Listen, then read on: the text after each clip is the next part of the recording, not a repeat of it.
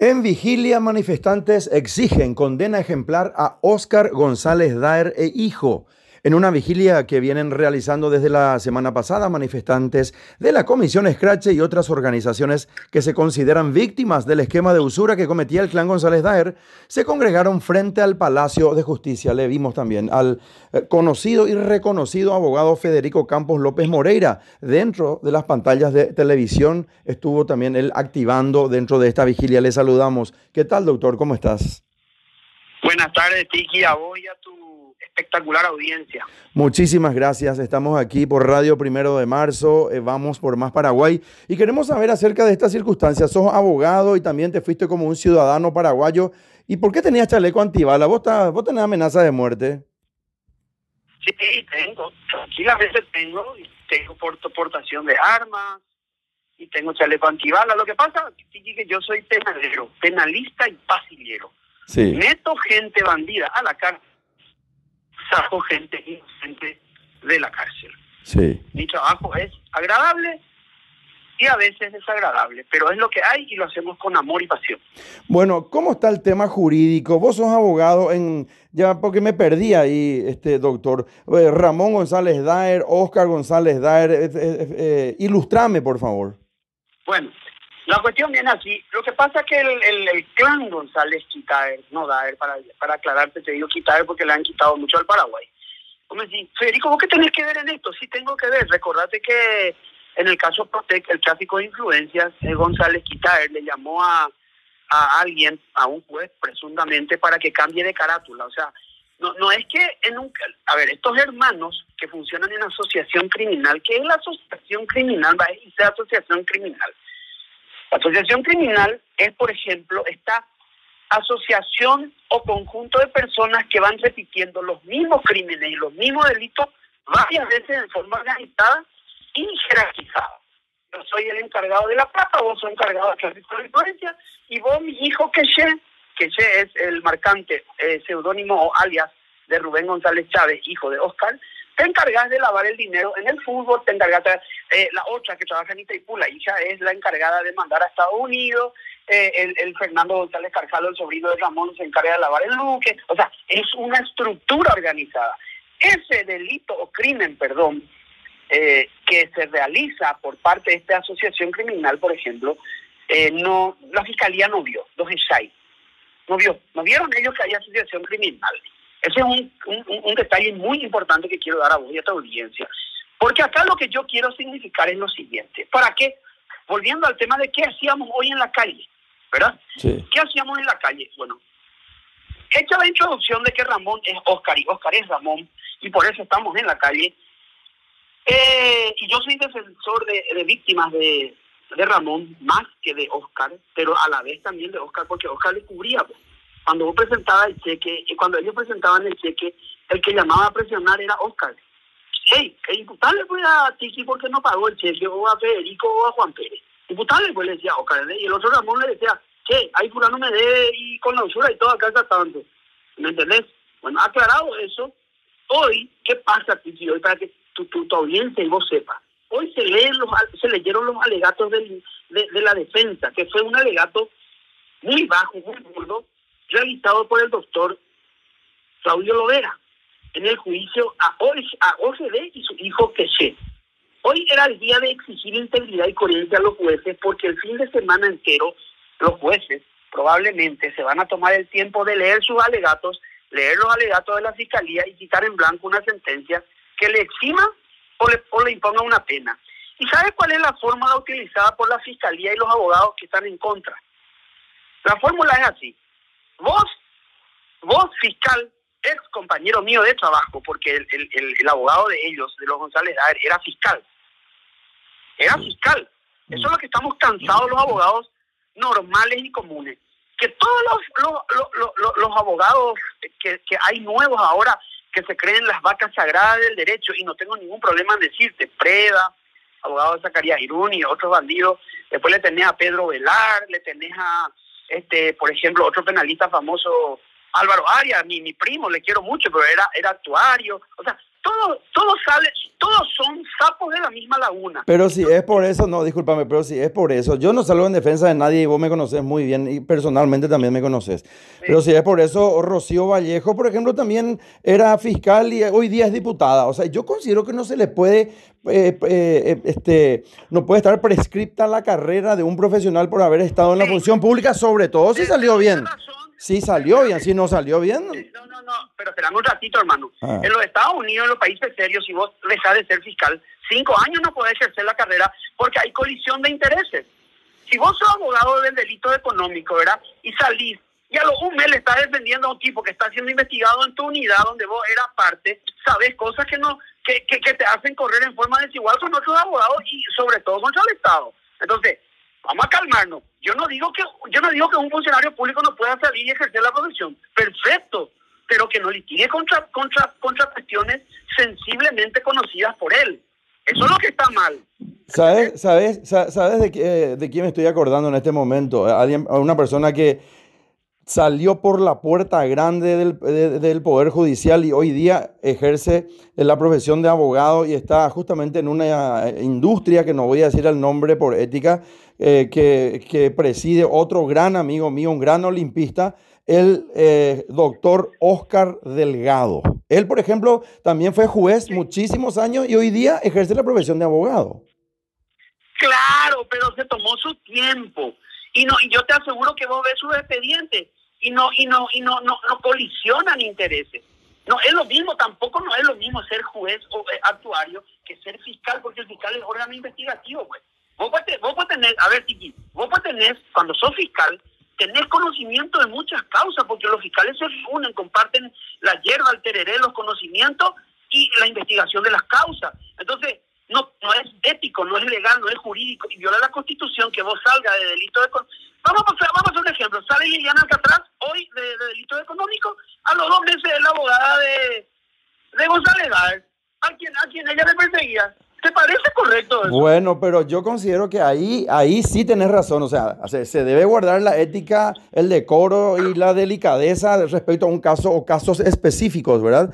Pero, por ejemplo, tu contraparte en el, en el caso González Dar también era juez. El, el, y, y, tengo que reconocer que le aprecio mucho al doctor Jorge Bogarín González. No, él es un caso aparte. Él es un caso aparte. Él es, Jorge es un maestro. Estamos hablando de maestro y además juez la fiscalía lo que es intolerable, porque tiene acceso a documentación eh, que, es de, significativamente, como dice mi amigo de la embajada, significativamente importante.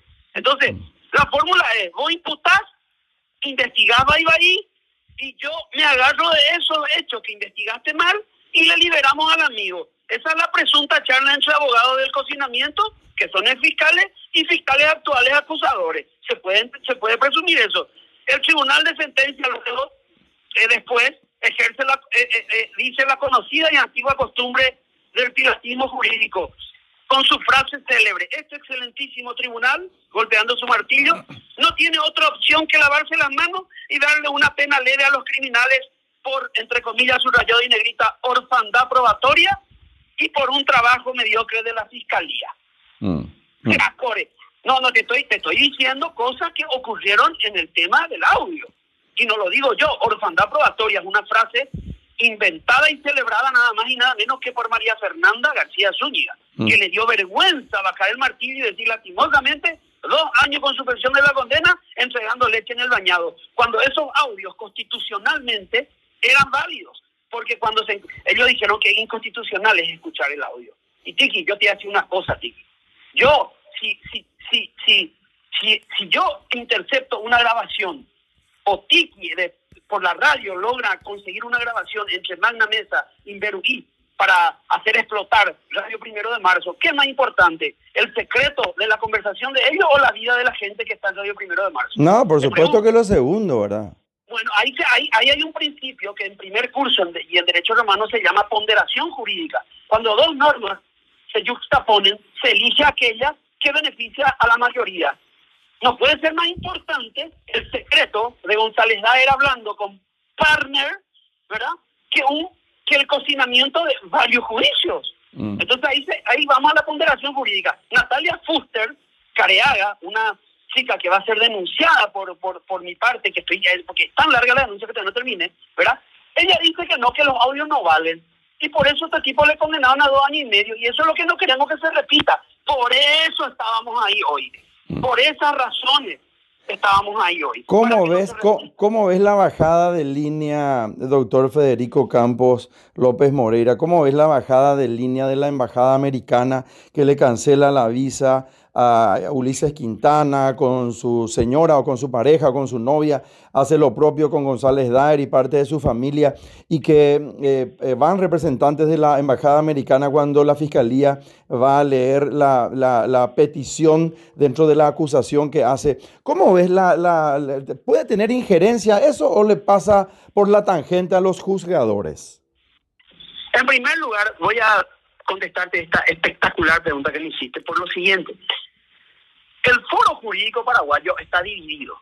El 70% de los abogados del conocimiento decimos que no solamente es correcto es legal, es constitucional y está acorde al derecho y la justicia el que un representante de uno de los países más ordenados del mundo, duela a quien le duela y le gusta a quien le guste, venga y se siente en un lugar público a escuchar qué hacen las autoridades del país de donde sale el dinero que va a terminar en su país. Entonces, a esta gente que duda y que dice que es injerencia, yo le digo lo siguiente, es injerencia siempre y cuando ese dinero no haya entrado en los Estados Unidos o no molesta a los Estados Unidos. Pero cuando vos entras en mi casa y, le haces daño a mi hijo, a mi economía, o, o, sos crimen organizado que va y guarda su plata en Miami, por ejemplo, Porque eh, eh, los, los, americanos están cansados de que Miami sea el, el banco de las mafias de Latinoamérica. Todos sabemos. Entonces, los americanos dicen, va un ratito, que González Dar y Paraguay hagan lo que quieran de su vida pero que no me manden al Bacovia Banco o al Citibank o, o que nos metan esa plata sucia que viene de la usura, todo el dinero de narcotráfico probablemente, y de otros hechos punibles a mi país. El, Estados Unidos sí es un país serio, se dan cuenta que la justicia y la seriedad dan más dinero, salud y paz que, la, que el bandidaje. Entonces, cuando me dicen que Estados Unidos no tiene por qué meterse, yo le digo, hermano, hay acuerdos internacionales que así lo permiten, la lucha contra el crimen internacional. Entonces, aclarado eso, a Liliana Alcatraz, que salió y dijo en forma indirecta que ni la prensa ni nadie dijo, casi no, casi me miró al tipo que estaba atrás de ella, ¿verdad? Pueden venir a presionarnos. El único que tiene la palabra es el fiscal. Yo le digo a Liliana Alcaraz, el ministerio es público, su nombre lo dice público, público viene del latín pueblo. Ellos se merecen y se deben a nosotros. Entonces, el que nada debe, nada teme. Por eso los juicios son orales y públicos. Y por eso un, un, cuasi embajador se puso, y, ah, tipo, se puso atrás de Liliana. No, no, es que se puso en el medio. Atrás se puso. Mm. Para decirle, che, mi cuate, le liberaba esto y, y, y, te aseguro, y hoy le pedí frente al Palacio a la Embajada Americana que si los jueces, Jesús Riera, Yolanda Morel y Yolanda Portillo, eh, no hacen lo que tienen que hacer, que le quiten la visa, que no se puedan ir más a Estados Unidos. Que sea otro mensaje para nuestra justicia que está lastimosamente corrupta y que se, pero que se está yendo eso. ¿Por qué es tan importante tu llamado? ¿Por qué? Porque hoy, hoy se cierra el alegato de ellos. Hoy se cerró. ¿Y sabes qué dijo? ¿Sabes qué dijo Lovera? ¿Qué dijo? El abogado. Que no vale. Que todo lo que la fiscalía hizo no vale por los errores cometidos por, por los fiscales que la pericia no vale, impugnó la pericia, dijo que no se probó bien, que está todo mal, punto por punto. No voy a entrar a cansarle a tu audiencia, pero volvemos a repetir lo de los audios. El jugador que jugó mal y el, y el, y, el, y el, y el otro, el, el, el, director técnico del otro equipo dice, no, fue corner, ahí se ve, el bar, esto, lo otro. O sea, están preparando un blanqueo. Y si nosotros, los ciudadanos, ustedes los medios y las redes y, y, embajadas de otros países que van a ser perjudicados, nos montamos guardia, capaz que los jueces este fin de semana merendando digan, bueno, vamos a darle dos años con suspensión, o siete años, o cinco años. ¿Entendés? Eh, eh, cinco o cuatro años. ¿Cuánto pidió, cuánto, pidió la fiscalía? ¿Diez años? Diez años pidió la fiscalía, pero sus pruebas en, en, su, en su trabajo no fueron tan pulcros. Y de eso se va a aprovechar es Cabrera, perdón, este Lovera, que es, atender este, atender este dato en primicia clave. Francisco Cabrera Verón es el hijo de, del fiscal general general de la República. Ex fiscal general fallecido. Rubén, Rubén Cabrera Verón, creo.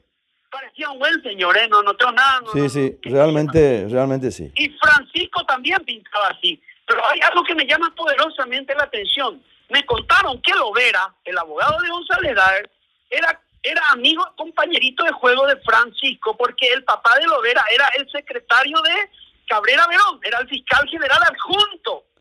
O sea, hoy son adversarios. El hijo de, a ver, eran dos papás amigos y hoy sus dos hijos se encuentran en un tribunal. ¿Entendés? Vos me decís, ay, eso puede ocurrir nomás. Eso es el azar. No, en un país serio, en un país serio, si vos fuiste un ex fiscal, tu papá era compadre del papá del acusador, te inhibís, viejo. ¿Entendés? Mm, mm. ¿Cómo, ¿cómo, vos crees que se va a desarrollar el tema de la condena? Que tira un número, si es que te animás, que tira un número, si es que podés decirnos más o menos qué crees que va a ocurrir el lunes. Eh, el lunes y el miércoles se va a leer. Mm. Yo creo que acá, eh, por miedo a no irse más a Disney World, Estados Unidos, Miami, los jueces van a, van a, van a bajar el martillo a favor de la justicia porque este ya no aguanta más. Mm. Yolanda Portillo puede ser que vote en contra porque su esposo trabaja con Preda y Preda es muy amigo de, ¿cómo se llama este tipo? De Lovera. Mm. Eso también es otro dato que te lo dije. Y mm. amigo, y, y, esas son las condiciones que nosotros los comunes y los mortales no vemos. Pero vos sabés que este programa escuchan fiscales, jueces, eh, ministros de corte, eh, eh, escuchan autoridades, diputados, senadores, presidente de la República, el vicepresidente. Este, este programa escucha todas las autoridades, por lo menos te garantizo. Me encanta, hermano, y te lo digo, con, si querés poner fuerte, pues si tenés que poner más fuerte, poner más fuerte. Yolanda Portillo, a quien no conozco y, y no tengo nada malo que decir de ella, pero es para llamarle la atención que no le pese que su marido trabaja en el estudio jurídico de Preda, amigo ex fiscal de, ¿de quién? de el, del, abogado de González mm. Y recordemos que Preda es abogado de quién? De Zacarías O sea, hermano, estamos ante una situación este, complicadita en el sentido de los de, de, los de los nexos que les une. Por eso dije al inicio que tenemos nosotros la Asociación de Abogados de la Justicia Penal eh, y, y, la doctora Aide Vera y, y, un grupo de la Embajada Americana estamos armando una ley que se llame Transparencia en la Defensa de Intereses del Estado. No se puede tener eh, compinches, compañeros, hermanos, eh, uno en el banquillo de los acusadores y el otro en el de los acusados, porque se puede dar a una a una cuestión de, de, presunto eh, acuerdo, ¿entendés? Vos decís que soy malo, yo lloro de guau y después allá afuera tomamos caramelo. Mm. No digo que sea así, pero el Estado, el Estado no solo tiene que ser, sino también parecer, ¿verdad? El pueblo está mirando esto, pero y creen que se nos pasa. Ni un detalle no se nos pasa. Ojalá que me equivoque y que el lunes tengamos una sentencia de 11 años y que, y que, y que, que Shane y su papá se vayan 11, 12, 13 años. De cualquier manera, eso, eso, eso va a ser con efecto suspensivo hasta la, hasta la última instancia, ¿verdad? No, cuando hay, cuando hay un crimen hermano, el crimen es crimen. Imputación, acusación, que sea crimen, adentro. Acá lo que tenemos miedo es que sea menos de cinco años y al ser menos de cinco años... Eh, sí, es con efecto suspensivo. Claro, se van a su casa, a Luque, a mm. caminar como siempre frente a todo el mundo. Y como y yo le advierto a mi querido Partido Colorado, porque no voy a negar mi sangre y raigambre colorada, va a caer nuestro partido. Va a caer, va a caer. No, no estoy mezclando política con, con, con derecho, eh, pero sí tengo que advertir a las autoridades y a los miembros del excelentísimo tribunal de la Corte Suprema que, que esto puede generar un, un, un gran monumento a la valentía de jueces o un gran monumento que nosotros, los comunes, estamos ya, vamos a comprar los ladrillos y vamos a hacer. Estamos pensando hacer un monumento, en serio. Vamos a hacer un monumento. Ahí en la plaza, enfrente al tribunal, vamos a pedir permiso a la municipalidad y se va a llamar Monumento a la Corrupción. Si sale González el libre, no se va a Tacumbú, vamos a hacer un monumento que se llama Hoy, tanto de agosto, fulano, fulana y fulano dieron un veredicto así, así y asado. Y ahí vamos a estar probablemente el embajador americano, eh, no sé, el, monseñor de, la Iglesia Católica, toda la gente buena del Paraguay, los, los protestantes, los mahometanos, todo lo que queremos que el Paraguay haya justicia para que pueda haber eh, desarrollo, orden, paz, vamos a estar ahí, haciendo el monumento. Uno, el monumento al cambio, porque que González Daer caiga quiere decir un cambio y que mm. no caiga quiere decir un retroceso. El lunes y el miércoles eh, son días de, eh, de, de, leyenda de la, de la, este, bueno, de la suerte de estas personas, de las condenas, de las absoluciones. Yo no creo realmente que venga ninguna absolución, ni mucho menos. Yo creo que sí va a venir una condena. Tenemos que ver cuántos años, ¿verdad? Respecto a lo que pidió la fiscalía, 10 años, eh, vamos a ver qué finalmente dictamina el tribunal. Y entonces sí quiero eh, asumir un compromiso contigo de llamarte la semana próxima y hablar acerca de lo que escuchamos eh, cuando se dicte sentencia respecto a estos juzgadores. ¿Qué te parece? Y Tiki, vos sabés, 24-7, yo soy un soldado disfrazado de abogado y convencido de que en el Paraguay sin justicia no va a haber paz. Y sin paz no hay educación, no hay salud. 15 mil muertos tenemos porque porque no había plata y no había remedio. O sea, eh, Tiki, vos sabés, vos me decís Jus y yo te digo Ticia. Estoy ahí, hermano. Se lee, entonces, no, acá no me están ratificando el departamento de prensa que dije leyenda realmente es la lectura de la, de la sentencia. Vamos a hablar con mayor propiedad. Te mando un gran abrazo, querido doctor. Estamos en contacto permanente.